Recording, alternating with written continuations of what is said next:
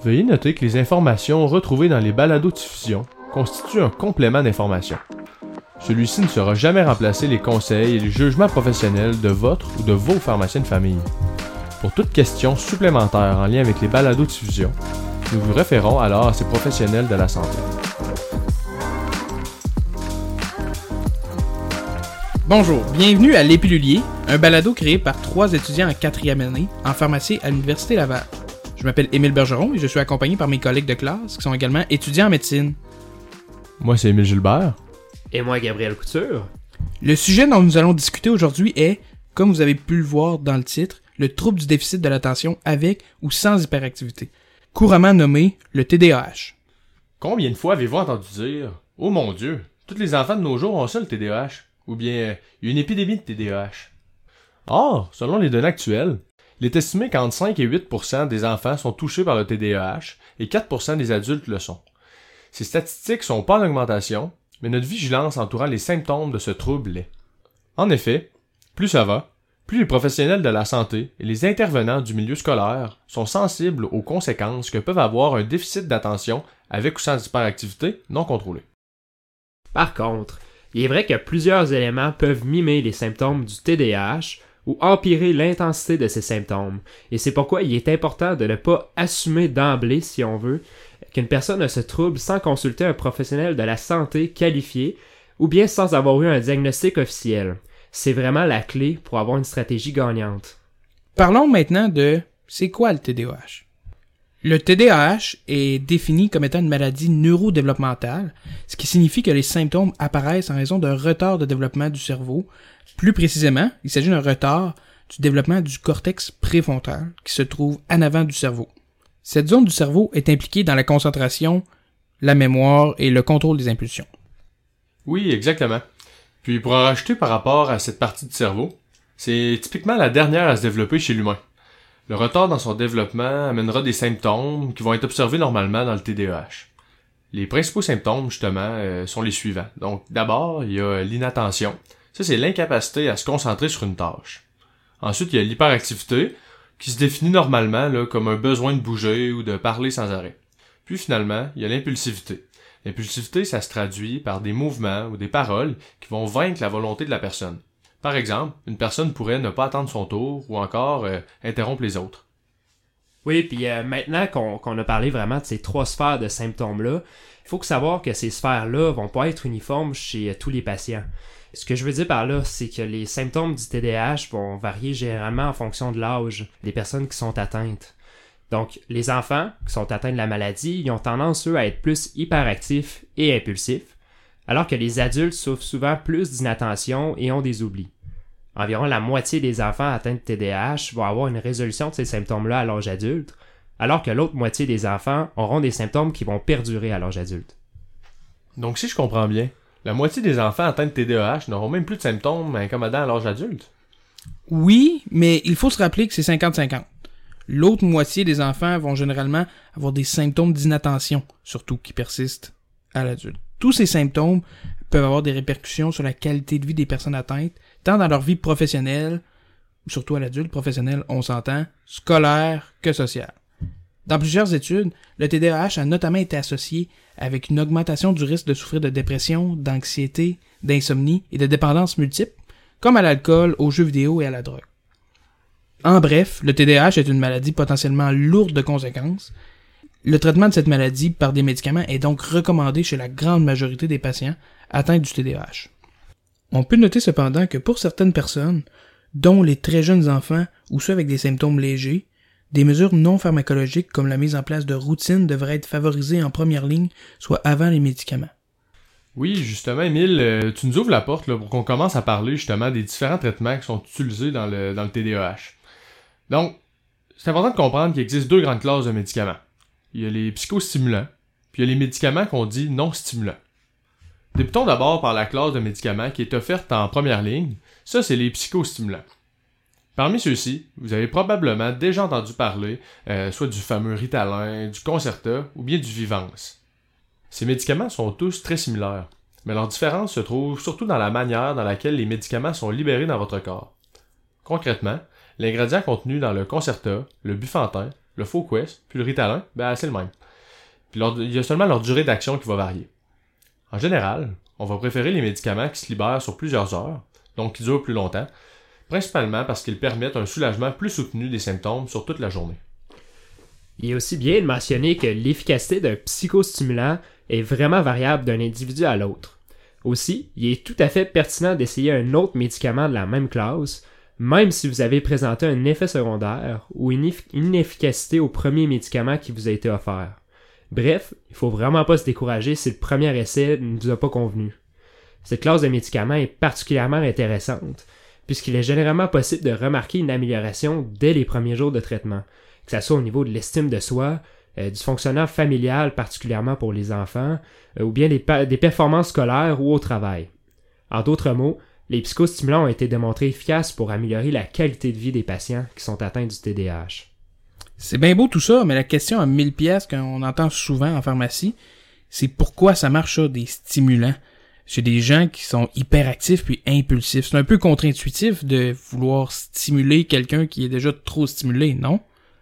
Oui, ça peut paraître contre-intuitif, en effet. Mais en fait, les psychostimulants, eux, ils vont agir principalement en augmentant les messagers qui stimulent le cortex préfrontal, qui peinent à se développer, en fait. Par cette stimulation du cortex préfrontal, on augmente les fonctions de cette zone du cerveau. Donc, ça permet d'augmenter ou d'améliorer la prise de décision, le contrôle des impulsions ou bien la mémoire à court terme, tel que ça a été mentionné plus tôt. Cela permet donc de diminuer les symptômes associés au TDAH par la prise de ces médicaments-là. Ah, d'accord. Par rapport aux doses prescrites, nous allons débuter souvent par la dose la plus petite possible pour limiter les effets secondaires. Ensuite, nous allons graduellement augmenter les doses du médicament si l'effet n'est pas optimal avec la dose de départ, jusqu'à l'atteinte d'une dose qui est bien efficace puis qui ne cause pas d'effets secondaires. Pour la réponse au traitement, il n'y a pas de lien entre la dose, même le poids de la personne ou à quel point les symptômes sont intenses. Il est tout à fait normal que les doses varient d'un individu à l'autre. Il est d'ailleurs impossible de prédire la dose d'un psychostimulant qui va être efficace avant de l'avoir essayé, d'où l'importance d'un suivi avec un professionnel de la santé qualifié. Votre pharmacien de famille peut d'ailleurs vous orienter dans l'ajustement de ces doses-là. Donc, on comprend bien que les psychostimulants ils ont une place importante dans le traitement du TDAH. Mais j'ai parlé d'une autre classe de médicaments tantôt, les non-stimulants. Qu'est-ce qu'il y en est de ceux-là? En effet, il existe une seconde classe de médicaments, les non-stimulants, comme tu viens de le mentionner, le Strattera ou l'atomoxétine, ou bien l'intuniv aussi, qui est un autre médicament, là aussi nommé la guanfacine. C'est aussi des médicaments dans cette catégorie-là. Cette classe de médicaments est plutôt mise de l'avant après 2 à 3 essais qui ne sont pas concluants en fait avec les psychostimulants, ou bien sont mis en association avec les psychostimulants pour améliorer leur efficacité. Le début d'action des non-stimulants est beaucoup plus tardif comparativement aux psychostimulants. Ils sont en général aussi moins efficaces que les psychostimulants pour soulager les symptômes du TDAH. Donc ça explique un peu pourquoi on les réserve un peu plus en 2e, 3e ligne. Là. Il existe aussi toutefois des exceptions. Pour davantage de détails, on vous réfère vraiment à votre pharmacien de famille avec lequel vous pouvez discuter de tout ça. Là. Bon, maintenant qu'on comprend en gros comment les médicaments fonctionnent, parlons maintenant des effets secondaires possibles. Comme on l'a dit plus tôt, il y a plusieurs traitements disponibles sur le marché, puis chaque traitement a ses propres particularités. Par contre, on va ici plus regrouper ce qui concerne les stimulants, parce que c'est ceux-là qui sont principalement utilisés pour le traitement du TDAH.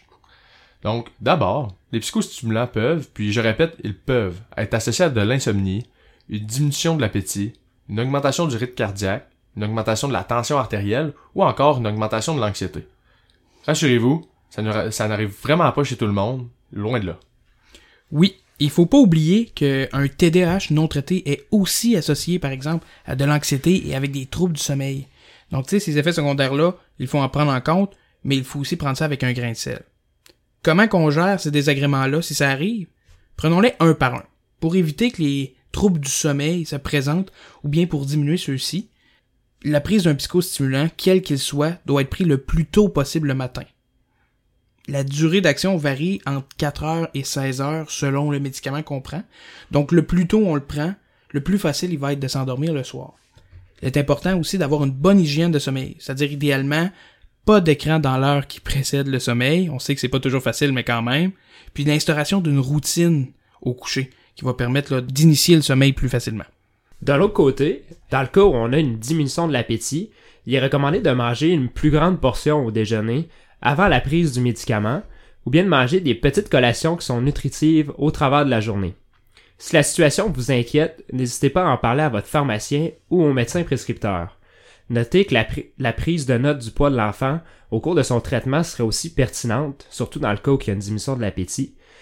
Aussi, comme on a dit, il existe plusieurs médicaments, puis même s'il y en a un qui fonctionne moins bien ou qui est moins bien toléré, bien, il existe d'autres choix aussi qui sont disponibles. Pour conclure cette partie, il est important de mentionner que si vous observez un changement de personnalité important chez votre enfant ou chez vous-même, comme une augmentation des symptômes dépressifs, ça serait important de contacter immédiatement un professionnel de la santé, tel que votre pharmacien. En ce qui concerne les autres effets secondaires, ils sont moins fréquents, puis leur manifestation varie beaucoup plus d'un individu à l'autre. Encore une fois, n'hésitez pas à parler à votre pharmacien en cas de doute ou si vous avez des questions concernant vos médicaments. J'entends déjà certaines personnes dire « Avant de consulter, là, on peut pas essayer un produit de santé naturel ou des médicaments en vente libre pour ça? » Malheureusement, non.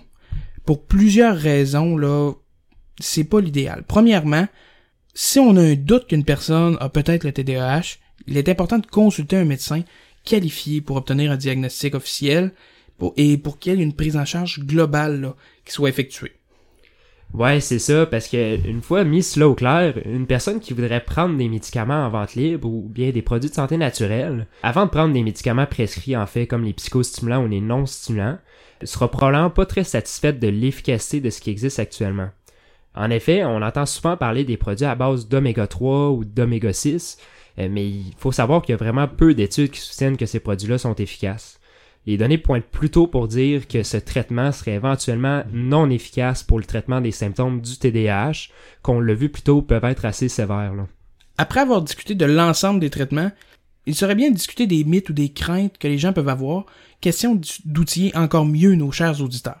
Je suis sûr que nous en avons au moins un en tête. Là. Ben oui, certainement. Parlons un peu de dépendance d'ailleurs, qui peut constituer une barrière à la prise du médicament. Il est arrivé à plusieurs reprises que nous avons entendu que les psychostimulants pouvaient engendrer une dépendance chez les utilisateurs.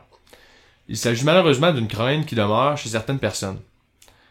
La façon dont les médicaments sont conçus, notamment au niveau de leur méthode de libération sur plusieurs heures, évite justement de favoriser le développement de dépendance à ces médicaments. Je vous rassure donc, c'est plus un mythe qu'une réalité.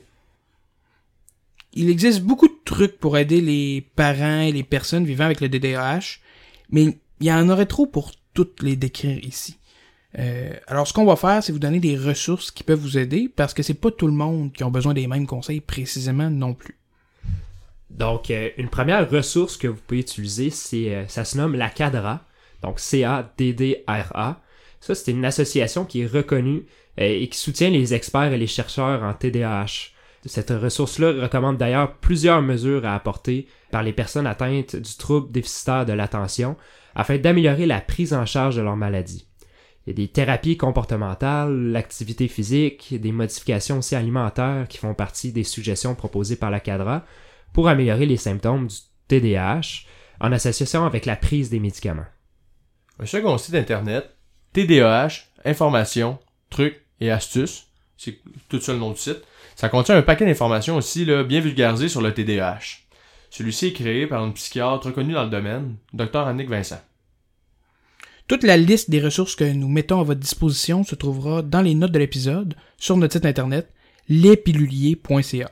L-E-S-P-I-L-U-L-I-E-R-S.ca. Donc là, j'essaie de me mettre un peu dans la peau des auditeurs, puis on peut comprendre que ça fait un petit peu beaucoup d'informations là, à assimiler tout ça. Si jamais vous aviez à résumer un peu l'essentiel, là, selon vous, ça serait quoi? Ouais, c'est vrai que ça en fait beaucoup. Bien, ce qui est important de comprendre puis de retenir, c'est que le TDAH, c'est une maladie fréquente pour laquelle les traitements utilisés sont grandement efficaces pour améliorer la qualité de vie des personnes qui sont atteintes. Faut aussi retenir que votre pharmacien de famille occupe un rôle primordial pour vous aider dans le traitement là, de cette maladie-là, puis que le pharmacien peut, entre autres, vous aider à progressivement ajouter les doses des psychostimulants jusqu'à l'atteinte d'une dose efficace et bien tolérée, en fait. N'hésitez pas à vous référer à lui en cas de besoin. C'est ce qui met fin à cette balado-diffusion. Encore une fois, à l'image d'un pilulier, nous espérons que cette balado-diffusion vous accompagnera bien dans la prise de vos médicaments et limitera les oublis. Dans une visite d'amélioration, nous serions bien heureux de recevoir vos précieux commentaires par rapport à cet épisode. Un bref sondage est disponible à cet effet. Vous pourrez trouver le lien soit sur les pamphlets que vous avez reçus, soit sur notre site web, lespilulier.ca. Au nom de mes collègues et moi, merci de votre attention et à bientôt!